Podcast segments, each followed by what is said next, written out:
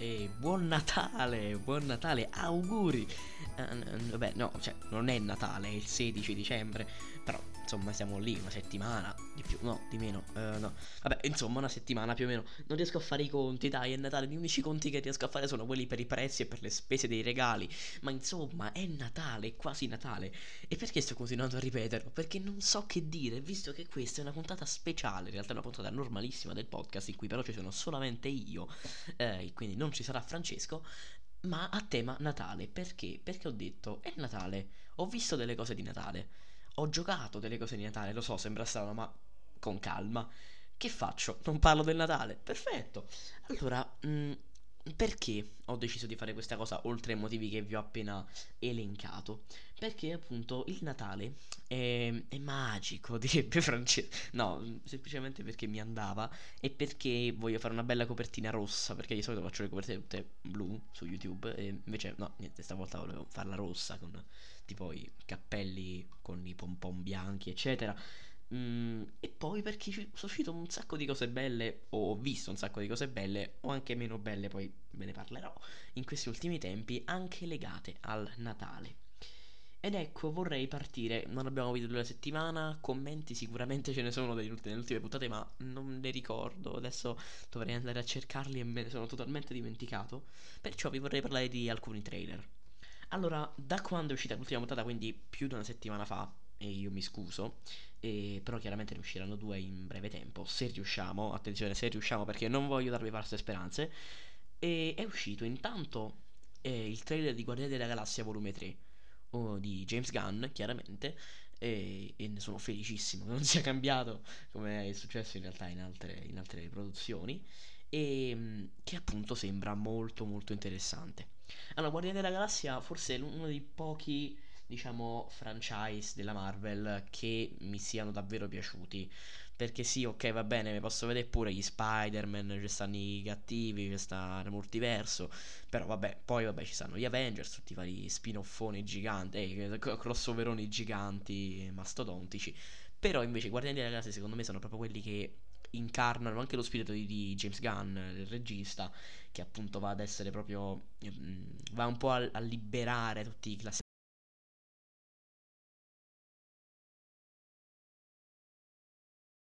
galassia.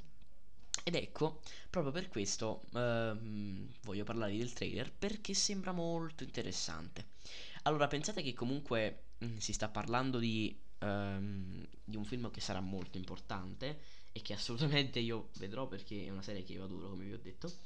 E allora mi sembra qualcosa di più, di più serio, di più mh, mm, riflessivo, di, di finale, di finale assolutamente. E infatti ho paura che succeda anche qualcosa nel mondo dei Guardiani della Galassia perché ci sono delle, delle frasi che fanno molto capire Uh, no, non molto, ma insomma fanno capire che potrebbe succedere qualcosa e, di importante, di tragico magari. E soprattutto c'è una, una specie di monologo di, di, Rocket che mi ha fatto quasi emozionare, se devo dire la verità.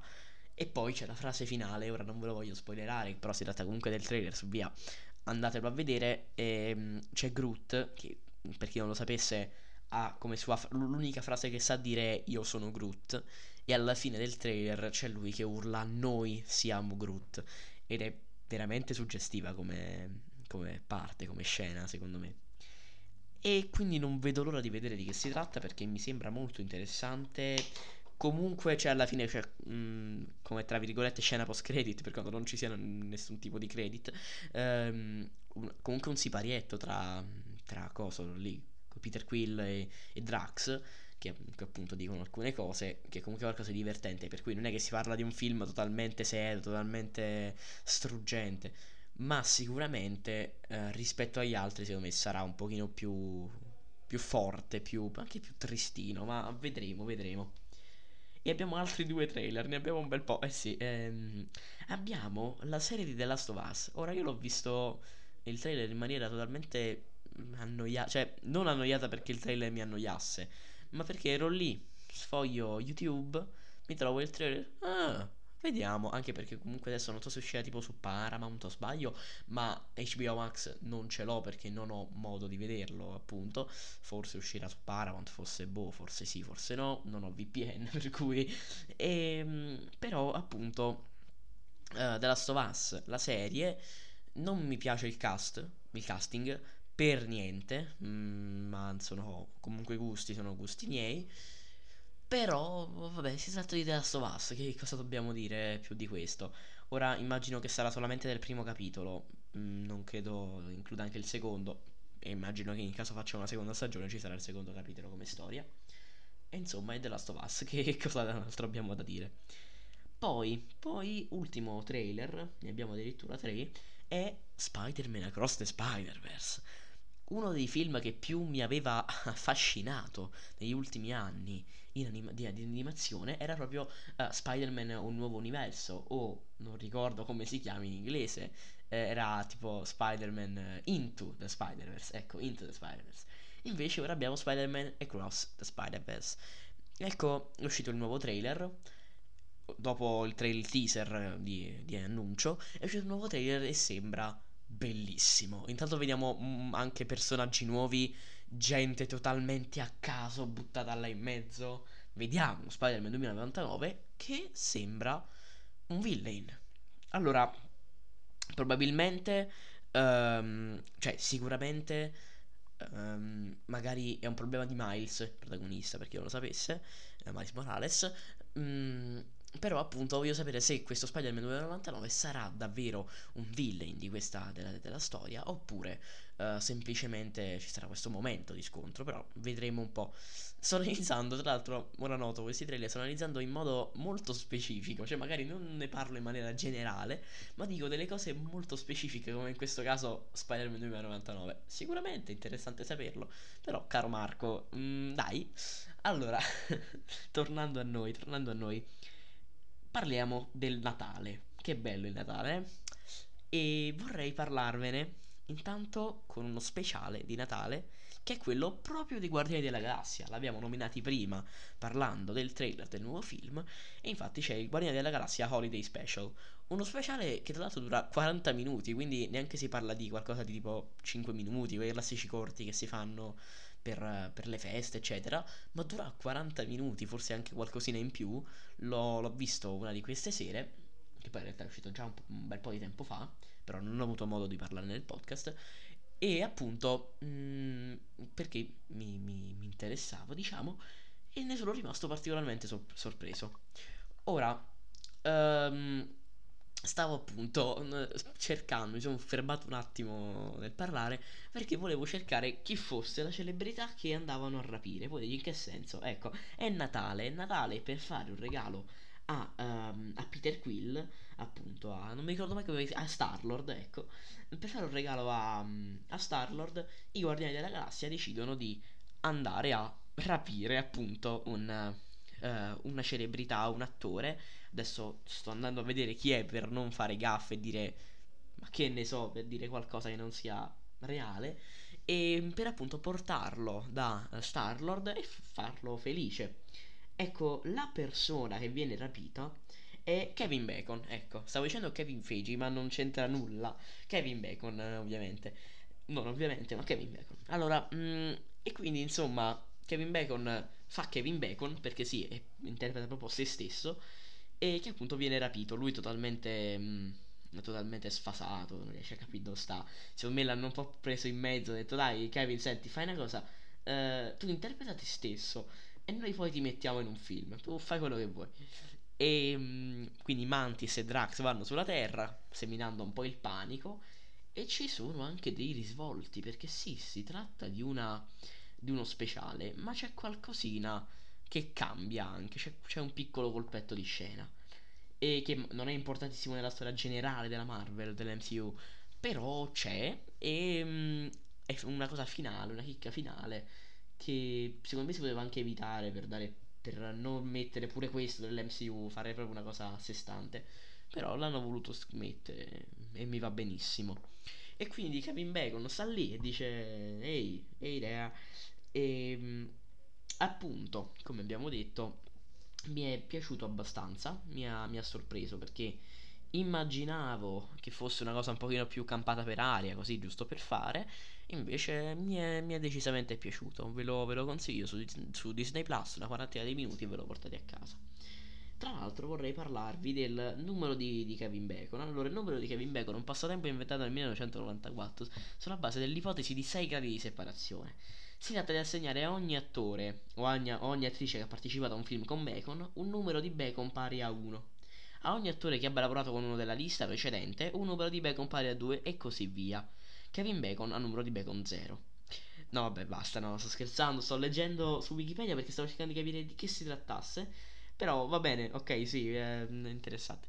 Mm, andiamo avanti, andiamo avanti. Allora, il voto che, che mi sento di dare, guardate la galassia Holiday Special, eh, è... Mm, pensiamo, pensiamo, potrei dare un... di 16, 16 punti Hamilton. Come vedete, non so se lo vedete, ma spero lo vediate, in questi ultimi tempi mi sto un pochino abbassando con i voti, ma non perché stia vedendo cose che mi piacciono di meno. Però, cioè, ho dato quanto ho dato 14 a, mm, a Thor, eh, l'ultimo, quello schifo là, che è terribile. No, assolutamente, anzi, vorrei anche abbassare il voto, ma ormai dai, 14 su via. E, ehm, però, appunto, ho deciso di abbassarmi un pochino con i voti perché credevo fossero un po' alti, ecco, diciamo andiamo avanti, andiamo avanti perché ho tante cose di cui parlare e quindi vi parlo di un bel cinepanettone. Eh sì, è proprio lui. Eh, no, in realtà non è, cioè, è proprio un cinepanettone, sto parlando di improvvisamente Natale.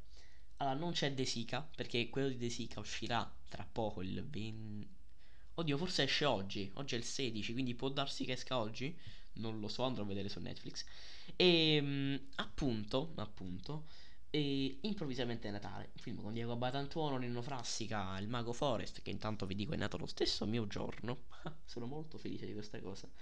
Eh, non è vero assolutamente, cioè anche George Washington è nato il 22 febbraio, anche eh, Schopenhauer, anche Chopin, anche... aspetta... Vabbè, un sacco di persone sono nate il 22 febbraio, sono... è una cosa bellissima, posso vantarmi in giro e con altra gente, tipo c'è anche Lopez. Ah, a proposito, ho visto Boris 4, non ve ne parlo oggi, ve ne parlo quando ne avrò la, l'occasione. Mm, allora, che dire? Improvvisamente Natale è un film um, natalizio che si ambienta ad agosto. Perché appunto, io la faccio tutta così la recensione. Appunto eh, c'è questa ragazzina che poi nella realtà tipo 16 anni e nella, nel film fa una bambina di 10 anni, che ne so, una cosa del genere. Sta con gli altri bambini che sembrano avere 7 anni. Però vabbè. Che dice, mamma, mamma, perché stiamo andando dal nonno? E lei le dice, no, per andarlo a fare un saluto. Ma in realtà lei e il padre li stanno separando. Oh oh oh, che peccato. Però la ragazzina crede che in realtà sia perché il nonno sta vendendo l'hotel, il che è vero tra l'altro, a dei cinesi. Però non è quello il motivo per il quale loro stanno andando lì.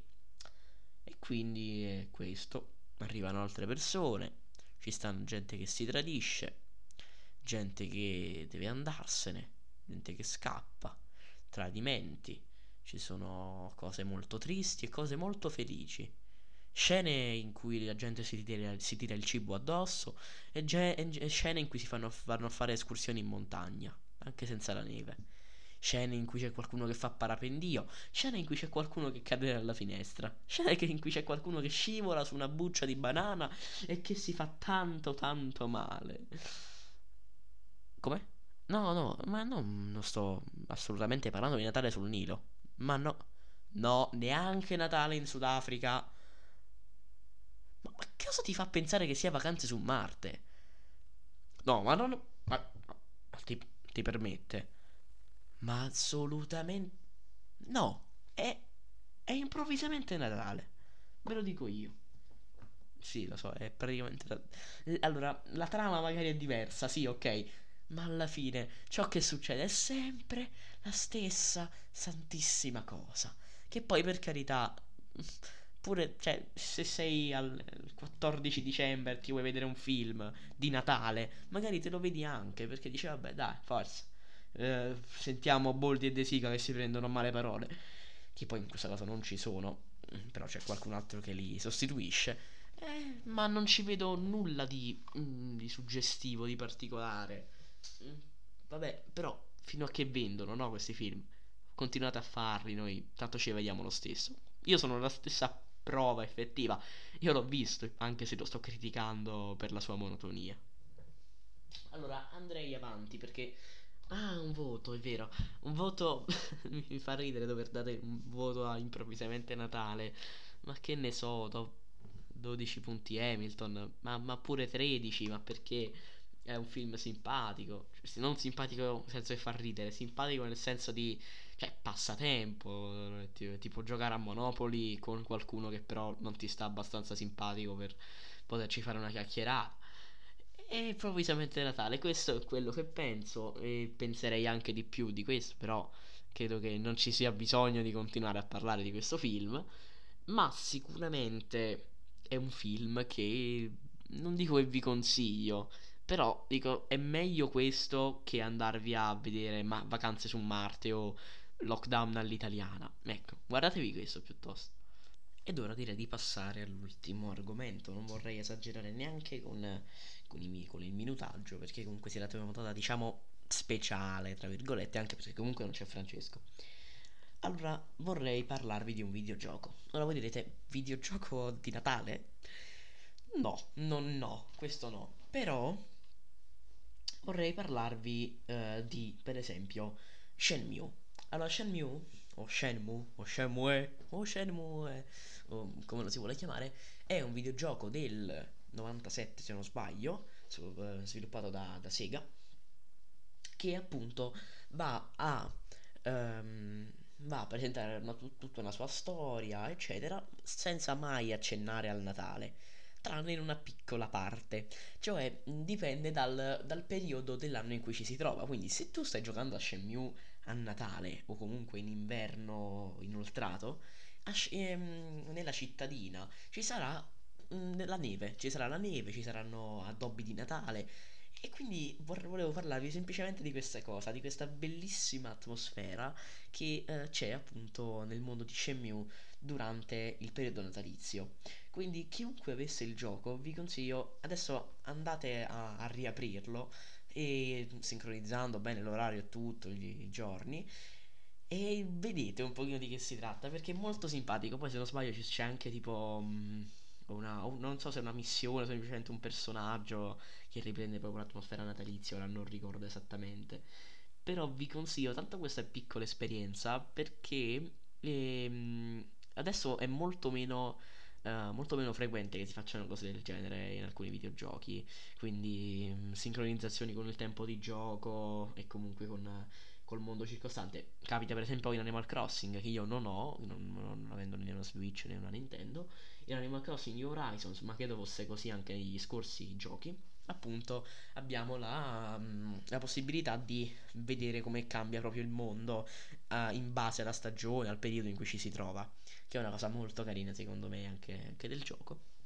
E quindi vi consiglio Shenmue per questo. E questa cosa l'ho detta molto velocemente e a questo punto allora direi di parlarvi un'ultima cosa.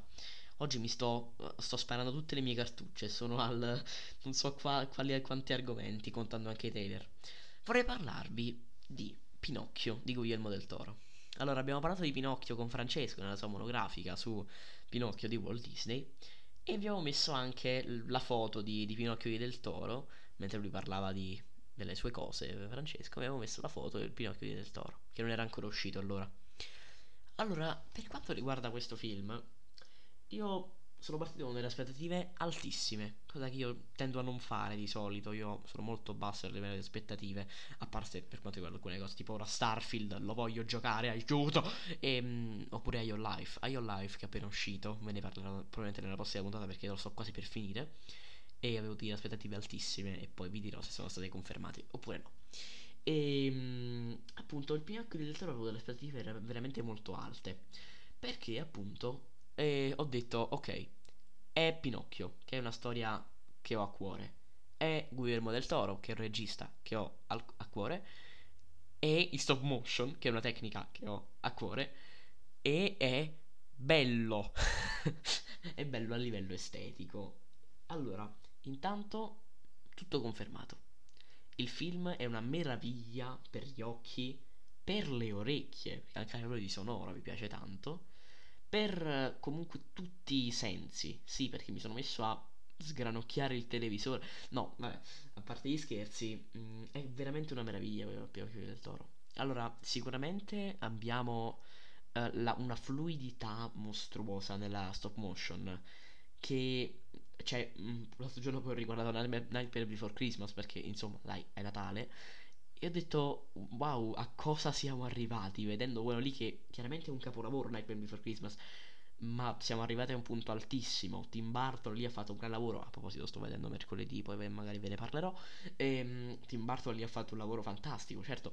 Però siamo arrivati a un punto in cui la stop motion in alcune, in alcune fasi sembra veramente eh, inesistente, sembra veramente dell'animazione tradizionale o semplicemente 3D al computer. Certo, ci sono alcune parti, soprattutto il tipo il finale, no? Dai, la storia di Pinocchio la sapete, ora non ve ne parlo in maniera spoiler, però la parte finale con la balena, con, no, non con la balena, è un pesce cane, eh, col mostro marino, dipende da, dalle interpretazioni. C'è l'acqua, c'è il mare e dunque eh, lì abbiamo, abbiamo delle parti fatte in 3D fatte mh, appunto al computer perché purtroppo il mare è un po' difficile da fare in stop motion una delle cose anzi forse è la cosa più difficile da fare in stop motion però è comunque uscito bene anche quella scena. Allora la reinterpretazione di Guillermo del Toro è, molt, è molto pesante molto consistente. Quindi non è che si tratta di qualcosa di vabbè ha cambiato qualche dettaglio no è molto particolare. Sicuramente ci sono alcune cose come la totale, cioè si, si vede proprio che, che, si ambienta in Italia, si ambienta in Italia però nel ventennio fascista, anzi proprio prima della seconda guerra mondiale. Allora vi racconto un attimo il piccolo antefatto. Um, Geppetto, Geppetto uh, aveva un figlio, Carlo, che credo sia una citazione a Collodi, però ora non lo so.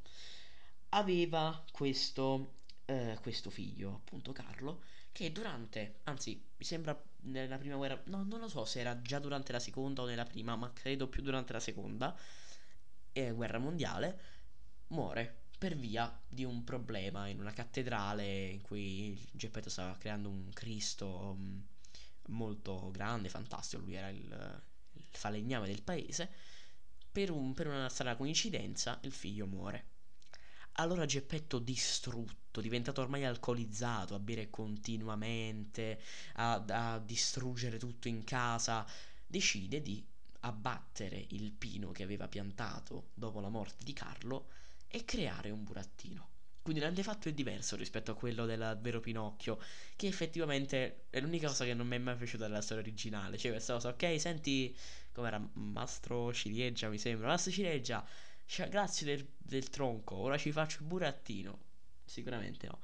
Arriva questa, diciamo, è la reinterpretazione della fata turchina, quindi questo angelo che ricorda molto gli angeli biblici, quelli reali, quindi non la, lo stereotipo degli angioletti vestiti di bianco, eh, con quei capelli eh, biondi e col sorrisino, quegli angeli tutti strani con 320 ali, eccetera, che lo fa vivere ma fa vivere il burattino. E quindi non vi dico altro, vi dico semplicemente quali sono stati i cambiamenti rispetto alla versione di Collodi. Intanto il tutto si ambienta durante la seconda guerra mondiale, quindi durante il ventennio fascista.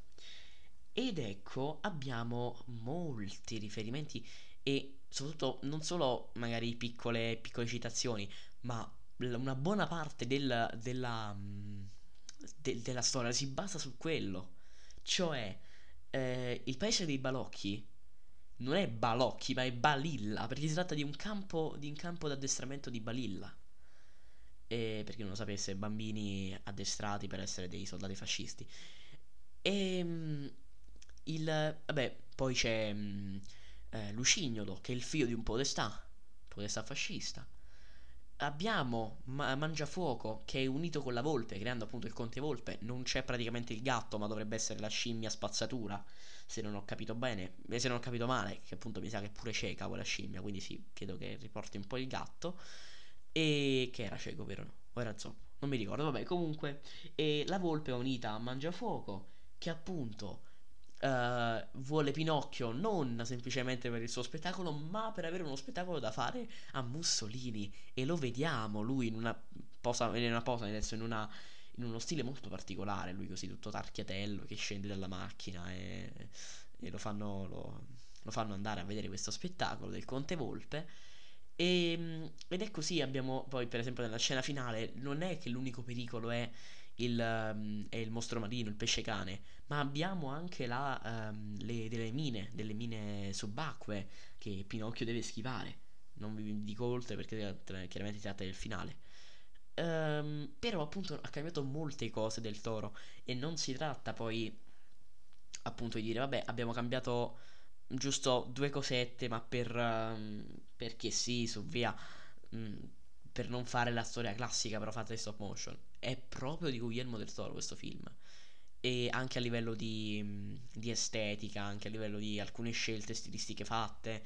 È proprio un film di Guillermo del Toro con questa ambientazione italiana fascista che ci sta molto bene in, nella storia di Pinocchio, chiaramente essendo un, um, ambientato in Italia. E appunto va a dare questa nuova impronta al Pinocchio di Collodi perché appunto ci sono molti riferimenti al Pinocchio di Collodi e non a quello Disney. Quello Disney a parte una cosa una cosa c'è lo yodel. Mm, è tutto perfettamente italiano ma c'è lo yodel. Lo yodel lo facciamo in Trentino in Val d'Aosta dove lo facciamo? Non lo facciamo in tutta Italia soprattutto non non so dove si ambienti ma poi vediamo tutti i vari paesi vediamo Livorno vediamo Catania vediamo Livorno, Catania, vediamo Livorno, Na- Napoli, fo- forse Napoli, non, non, lo so. Sicuramente non in altre regioni che non siano quelle che non si vedono appunto nel film. E, ehm, però a parte questa cosa che è veramente una cosa stupida, banale, che beh, chiaramente è un po' uno stereotipo, ma insomma è un film secondo me ottimo, un film che, che merita tutto l'hype che, che, avevo e che si è assolutamente andato a confermare rispetto a ciò che pensavo prima della sua uscita e che assolutamente vi consiglio. Io vi do un 19 punti Hamilton, un voto veramente alto considerando appunto che ora li sto un po' abbassando. Un voto alto perché mh, mm, vi dico che l'ho visto in due parti, cioè uno, uno giorno prima e un giorno dopo. La maggior parte delle volte quando non finisco un film è perché mi sono scocciato e quindi eh, poi non lo finisco più. Invece questa volta vi dico, eh, l'ho finito per questione di tempo, alla fine ho detto senti, senti, senti me stesso, dai, finiscilo e me lo sono finito. Per cui ve lo continuo a consigliare, vi continuo a dire, ho dato 19 punti Hamilton e non so sinceramente cosa dirvi come titoli di coda perché ho finito tutti gli argomenti. Allora sapete che c'è? Farò un po' come Francesco quando vi dice di leggere il giornale e vi dirò usate le forbici della punta arrotondata. È il mio consiglio di questa settimana. Mi raccomando, fatelo perché sono molto underrated. Cioè, veramente, dai, forza. Allora, forbici, li prendete, zic, zac, punta arrotondata, perché sennò vi fate male. Parola di Giovanni Muciaccia. No, a parte gli scherzi, veramente non so che cosa, di che cosa parlarvi per quanto riguarda i titoli di coda. Anzi, velocemente ve ne dico una. Paola di Nino Frassica.